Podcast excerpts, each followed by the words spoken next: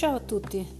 Mi sono appena preparata un caffè con eh, la macchinetta del caffè eh, avveniristica di cui vi ho raccontato nella scorsa puntata e ho innalzato i miei livelli di energia e quindi posso permettermi di affrontare eh, un paio di termini che possono apparire ostici a molti di noi, a me per prima, e che quindi ho sentito il bisogno di approfondire con qualche lettura ulteriore. Si tratta di big data e marketing automation. Che cosa c'è veramente di dietro queste paroline magiche.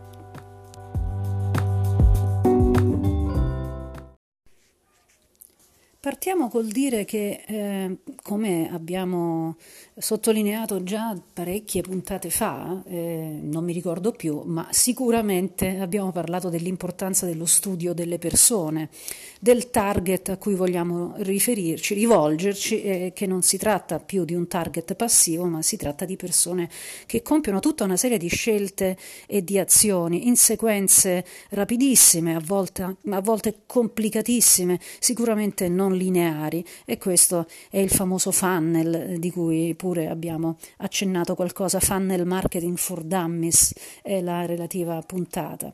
Partire dalle persone eh, significa eh, approfondire un attimo eh, il loro percorso e mm, Google ci offre un paio di concetti interessanti che sono quello di dynamic personas e quello di micro moments, quindi persone buying persona personas, ma non sono personaggi statici, sono dinamici, ora vediamo cosa significa, e micromomenti, cioè i micromomenti in cui queste persone dinamiche possono trovarsi e possono quindi esprimere i loro bisogni. Io ho semplificato nel mio modello lean marketing questi concetti, li ho semplificati in una specie di carta da gioco, di tabellina iniziale, come se fosse prima, eh, il primo riquadro del nostro tabellone, del nostro gioco dell'oca eh, fantastico che è fare la nostra strategia e il nostro piano. Questa prima eh, tabellina contiene appunto la descrizione di eh, persone, o meglio gruppi di persone,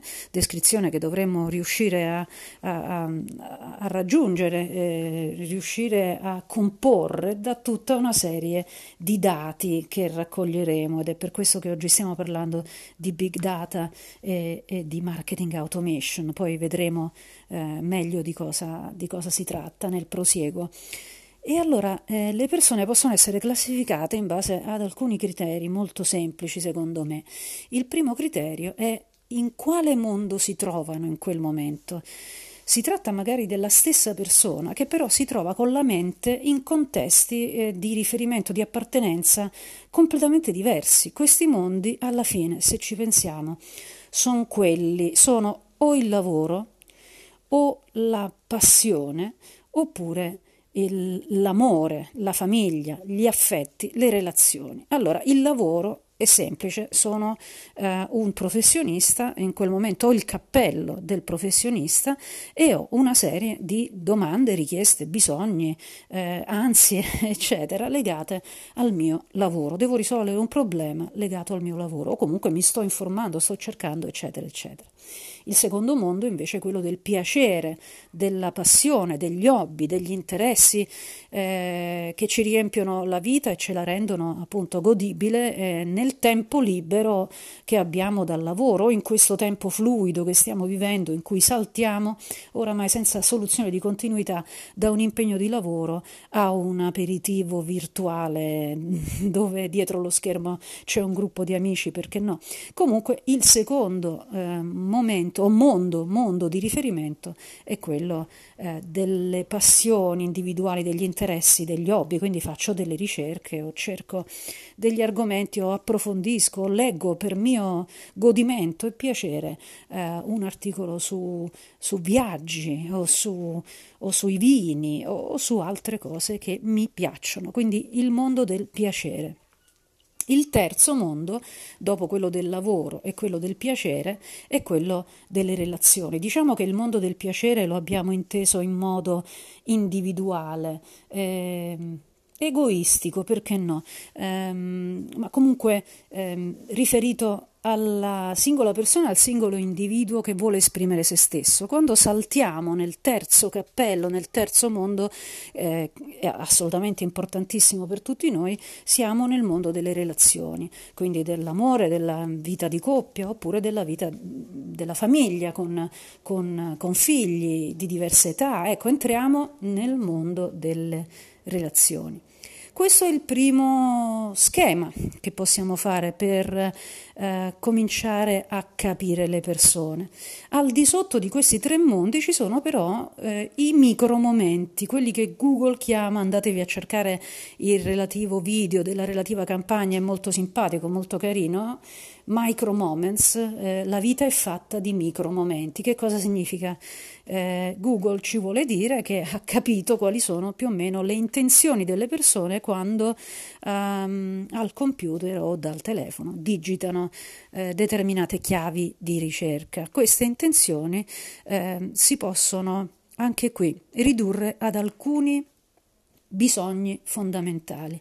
Learn, do, buy, go voglio imparare qualcosa, quindi cerco delle fonti di informazione, voglio fare qualcosa, quindi cerco delle eh, attività possibili o comunque delle, delle informazioni che mi eh, siano utili da un punto di vista pratico per fare qualcosa eh, voglio andare in un posto, quindi cerco le indicazioni per andare in un posto, cerco i posti che mi possono interessare perché ho bisogno di, eh, di, di, guardare dei prodotti, perché ho bisogno di fare delle verifiche, perché voglio fare una visita eh, turistica o culturale. Quindi andare in un posto e infine voglio comprare, quindi le ricerche direttamente finalizzate al, al, all'acquisto. Perché abbiamo fatto questa lunga introduzione di nuovo sulle persone, sulle persone dinamiche, sui loro micromomenti, sui loro mondi di riferimento, eh, su quello che vogliono eh, raggiungere, ottenere eh, quando si attivano? Ehm, perché i big data non sono altro che eh, dati che raccolgono tutte le informazioni relative alle persone eh, con cui eh, noi come azienda, come brand, come, come attività, ehm, se abbiamo raggiunto un certo livello di evoluzione digitale eh, con cui vogliamo interagire in modo strutturato. Ok? Quindi eh, Big data non è un, un, un, esercizio fine a se stesso di mastodontica raccolta di dati. Eh, i, dati che le aziende eh, raccolgono e eh, analizzano dovrebbero servire a capire le persone. Ecco, partiamo da questo fondamentale concetto. E che cosa significa marketing automation?